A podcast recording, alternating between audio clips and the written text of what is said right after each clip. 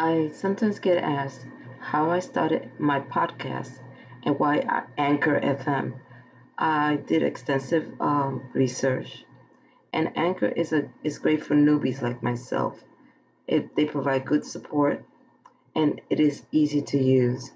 Um, the cost you can't beat it. Uh, if you're starting, you can start for free, and this is what another reasons I chose Anchor FM. And why. As I mentioned before on my episode about storage and upcycling, there is only but so much you can store for upcycling. And for this reason, you sort of have to pick which ter- which items you will keep for upcycling. But there are other reasons as to why you should upcycle certain materials and not others. Number one, always make sure that what you're upcycling is not toxic. If it is, uh, don't use it and dispose of it properly. Number two, if you know you are really not good at upcycling certain materials, whatever they may be, either recycle them, pass them on, or toss them. I, for one, do not like working with metal at all, uh, or very little. My reasons are pure and simple. I usually wind up cutting my fingers.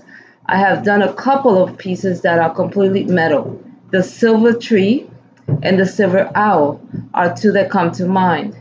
They are made out of the bottom part of tea light candles. I will give a link to them if you're interested in seeing them and at my website. The other material I prefer not to work with is any kind of project that requires broken glass, uh, like tile type of items either. Again, my reasons are simple. I tend to cut my fingers.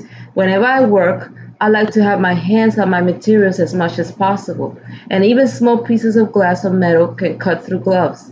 This is not to deter anyone who loves to work with metal pieces and likes painting them, or like I like to use bottles to create decoupage vases.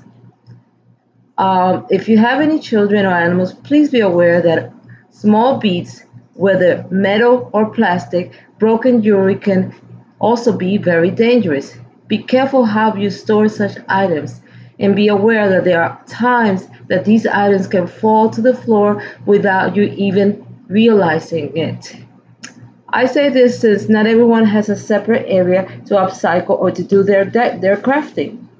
Another reason to not to upcycle certain items are that if you know that you are good at one part of the upcycling process, but not the other part that is required to complete the project, pass it pass it up unless you're working as a team. An example of this is someone that is really great at stripping paint and painting a dresser, but lousy at decorating such a such a, a dresser, such as stenciling or any other type of details. What you wind up with is a dresser that has a great paint job, but but because it would have needed some stenciling or some other form of decorating it to complete it, it is now an incomplete project. Upcycling is the process of recreating an item that looks good and often requires more than just one step uh, to complete the process. Well, for now, remember life is about possibilities and not impossibilities. Stay well till next time.